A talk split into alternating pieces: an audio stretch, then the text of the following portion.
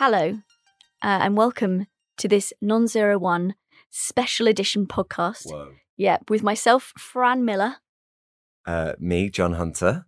and me, Kat Harrison. and the fourth member of Non Zero One who can't be with us today uh, because she is on uh, parental leave is Sarah Butcher. Why are we doing the podcast, Kat? It has been 10 years since we made our first piece of work. And so we thought it would be uh, an interesting time to reflect on everything we've done at this point and maybe pass on some pearls of wisdom if we have any. It might. I mean, it's going to be an, an emotional ride for Yeah, everybody. strap in. Yeah. Strap in. exactly. So we asked some people who have been very important to our journey over the last 10 years to pose some questions to us, uh, which we attempt to answer one by one per episode. There are eight in total. So we hope you enjoy. And if you'd like to find out any more information about Non01, you can visit our website at www.non01.com uh, and drop us a line. We would love to hear from you. Drop us a line. I don't know. Yeah, just give us a bell. Give us a call on the mobile number we have. Get us on the line. So this question is from Annie Reilly Smith, who is um, producer at the National Trust, and we met her on a project called um, Put Her Forward, which was done with Heritage Open Days in 2018. She's asked us the question, "What does interactive mean?" I'd like to open it to the floor, actually. Really? Yeah. You want to just throw that one out to the floor? Yeah. and I think we should look at it in both like why we started to use why why is interaction a key part of our work Right, you are. and therefore what does it mean to us Mhm. because I think many different people can have different opinions on this but what do like what do we mean for it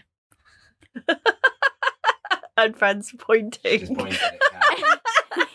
Take it away. sort of. I think it's interesting because um, we've used um, interactive or interaction to describe our work for quite a long time. In i- when p- possibly lots of other people have been using it in uh, to describe some thea- thea- thea- theatre work. I don't know why I said theatre work to describe some theatre work in in uh, as interactive, but in ways that we would consider it very different. Because for us, interactive, um, or I, I think interactive came for us from the beginning, where we were talking about um, audiences having an agency within the work and being able to kind of shape it in some way. And so, in that sense, everybody who came to experience the non zero one work would have a slightly different experience because it would be shaped by them as individuals. But also, uh, in the other way, we were trying to make work that could be responsive to people's different reactions as well. Um, which is like a very different way that people use interactive interactive theatre or interactive work Yeah. which can be like putting people on on a stage to do something like there and then. Like we we tr- we never wanted to set people up yeah. in that way and we always talked about like people participating in our work in a way that wasn't humiliating or that was clear or that would have a payoff. Does that make sense? Yeah a question question has any of our work ever not been interactive? I'm using that sort of like as we see it. It's interesting isn't it? Because I, I think more recently maybe this is interesting why we're doing it now I th- i've used probably participatory more than interactive. So for example with put her forward um, there is an interaction because we because because the general public anyone can nominate a woman uh, that they would like to see become a statue but also the the women who were selected and were like going to have statues 3d printed of themselves they're also kind but I, I would probably turn that more as participating in the work now than in you know in a, in a way it's still using interaction in the way we were defining it eight years ago Mhm. but eh, yeah maybe it's just because that's more of a terminology that's familiar with the sector now i don't know what do you Yeah, think? well, I think that we've meant different things ourselves by the use of the word interactive over time and with the benefit of uh, seeing something out in the world that was only an idea beforehand and then actually allowing that interaction to take place. And like the thing with interaction is that you can only design half of it, right? And then the other Yeah. half is it Yeah. being interacted with. Yeah. And until you really do that, you don't know how it's going to go because otherwise it wouldn't be interactive. Uh, You, you know, we used to talk about it quite a lot as blank space Oh yeah, the blank. where it's like, well, how did you perceive that moment of choice? What did that choice look like to you? What was the process that went on in your head in order to make that choice? And that it's not always just about the choices you make, but also the reason you made those choices as opposed to anybody else. And I think like with a at choose that point, at that point in time, yeah. you might do it differently tomorrow.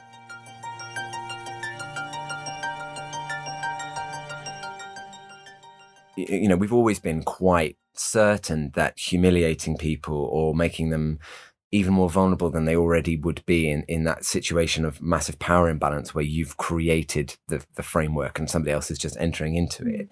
Mm. We, we wouldn't want to do that. But I think that we've also learned that slightly through doing, um, you know, and, and just become more and more sure of it. And like the example being a piece of work called The Time Out, which put 12 people together in a fictional scenario where they were told that they were a world leading water polo team. And they were wearing water polo hats. They were wearing water polo caps and they were told that they were 39 minutes or so away from uh, the final of the tournament and that they were kind of going through a psychological kind of uh, pep talk from their coach. In that piece, you were put on the spot quite a bit, Yeah. you know, like because that's what we wanted to do at the time. And I think we wouldn't make that piece now. I don't think we'd make it like that. And I think we, we, we've been able to look back at that and go, oh, actually, there are points in that experience which really draw on your goodwill as a participant and kind of go Mm. join in because you want this to succeed. Join in because it's going to be a bit awkward if you don't. Join in because you can see that you're meant to.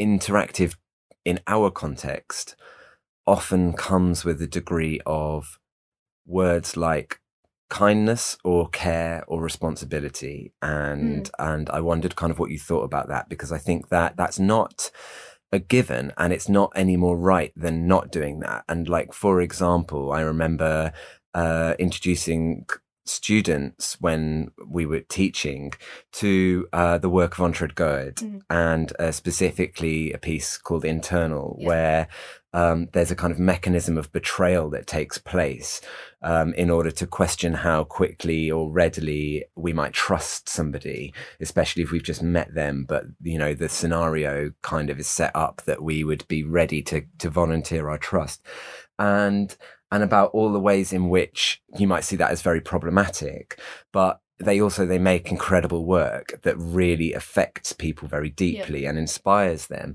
But we you know at least at the time of of learning about that piece i don't know about you but i think i feel like we talked about it together and Mm. kind of felt like oh we would never do that Mm. we'd never do that because the payoff from that is that you need to be made a fool of in order to appreciate something to learn a lesson from a bad experience almost and that it could be a very powerful lesson and a ve- lesson that you're actually thankful for or a realization that you wouldn't come to if you'd just been treated gently softly carefully but is that uh, there not another way to get there you know that doesn't involve putting someone in a vulnerable or a risky position? And i Or think yeah and, and and sometimes that's limited what we feel might take place in the work that we're making because you kind of discuss something and go i think that's i think that just makes people feel Mm. too bad you know? I think we've we've had feedback like that like from somebody who tested a piece of work that we made uh, at the national theatre on the roof you'll see me sailing in antarctica where there was a moment that asked people to visualize their own deathbed. Uh, and somebody said you know like i've just got an experience that is really recent for me that is just incredibly raw and i just don't feel that like You can ask you can ask me to do that. And we, we had a choice in that moment which was like oh well we think it's still incredibly powerful to do exactly that in that way. And so we're going to just run the risk of taking people to that place. And and if you get really upset and burst into tears and have a traumatic time then sorry but like maybe you'll thank us one day. Or okay is there another way of driving at that point that maybe takes into account the fact that going directly there with a question like picturing yourself on your deathbed might be triggering for people, but you know, what we're really trying to ask is dot dot dot dot dot. So is there another way to come at that? And like on that occasion at least we did. We Yeah. we kind of we changed what we were asking because we kind of felt responsible for really upsetting that person. Mm. And I, I, I think that when you start to make stuff interactive and you start to say, well, this is about you as Yeah. much as it's about anything else, then you it's not just what you want to do and what you want to say. It's suddenly how it affects those people that you depend on in order for the, the piece to succeed.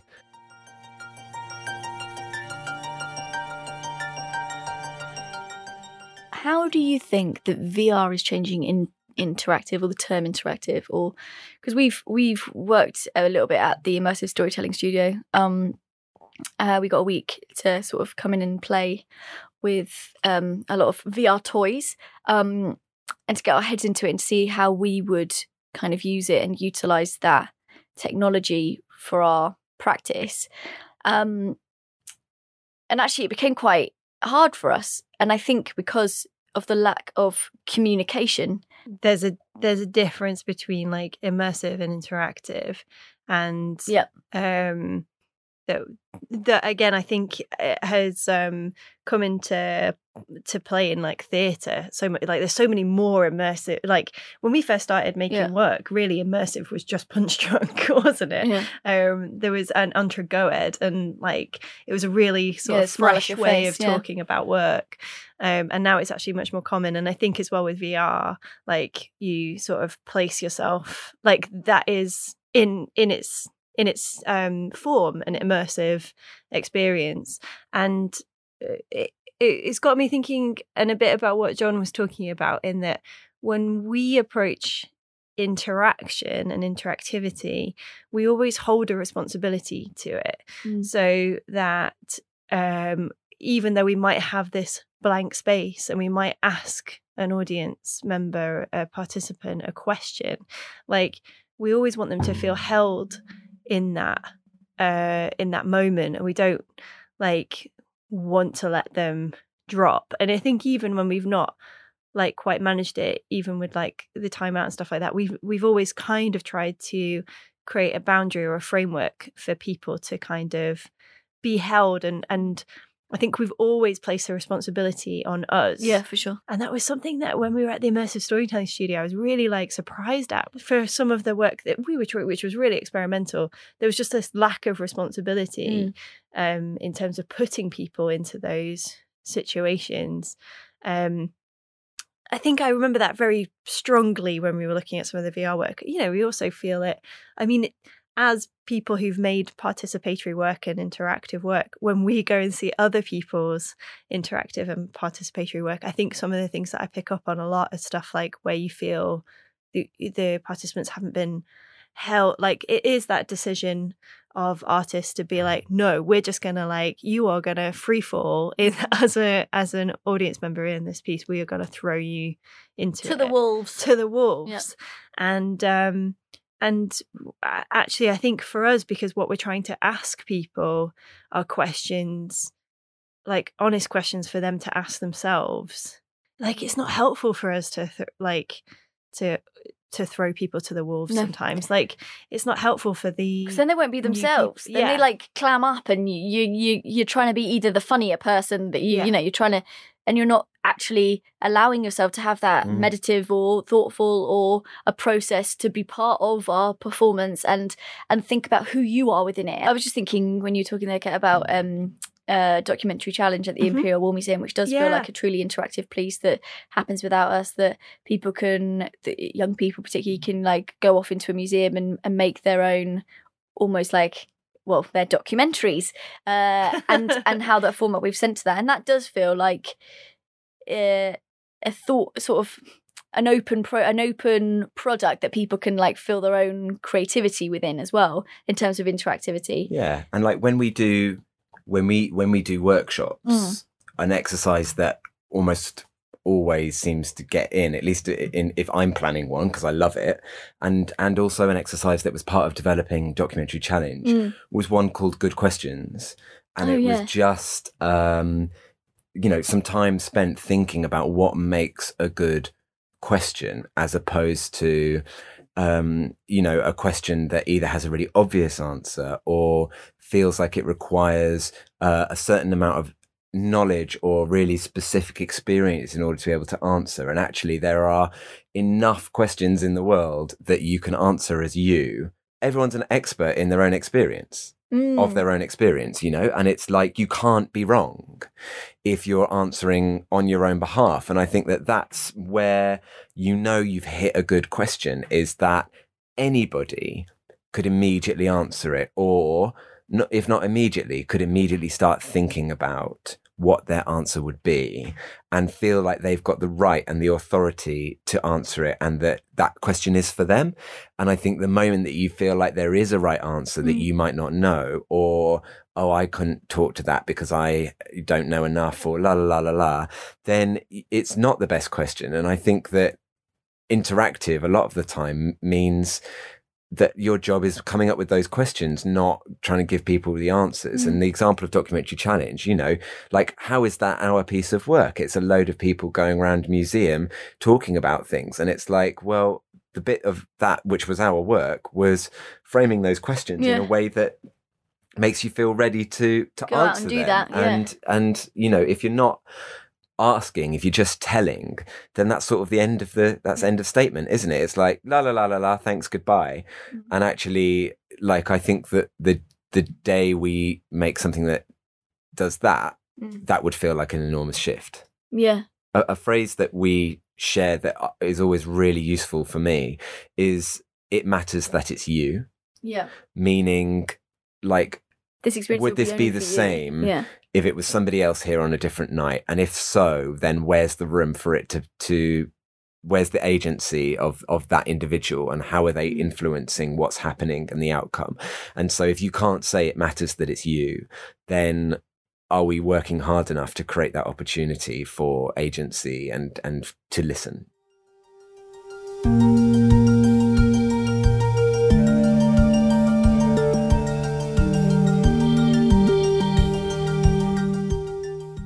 Thank you for joining us for this podcast with Non01. Um, we hope you enjoyed it. And if that was your first one, there are seven more, or six more if you've done two. So you can make your way through the whole. Are you going to go through the all the whole- numbers? you make your way through the whole how lot many of more them are there and if have you've such done a nice five? time. There'll be three more. And then when you've done seven, you'll only have one more to go. And if you've done eight, you can join non zero one. And you also will have listened to this outro eight times as well sorry about it all right then see you later Bye. Bye.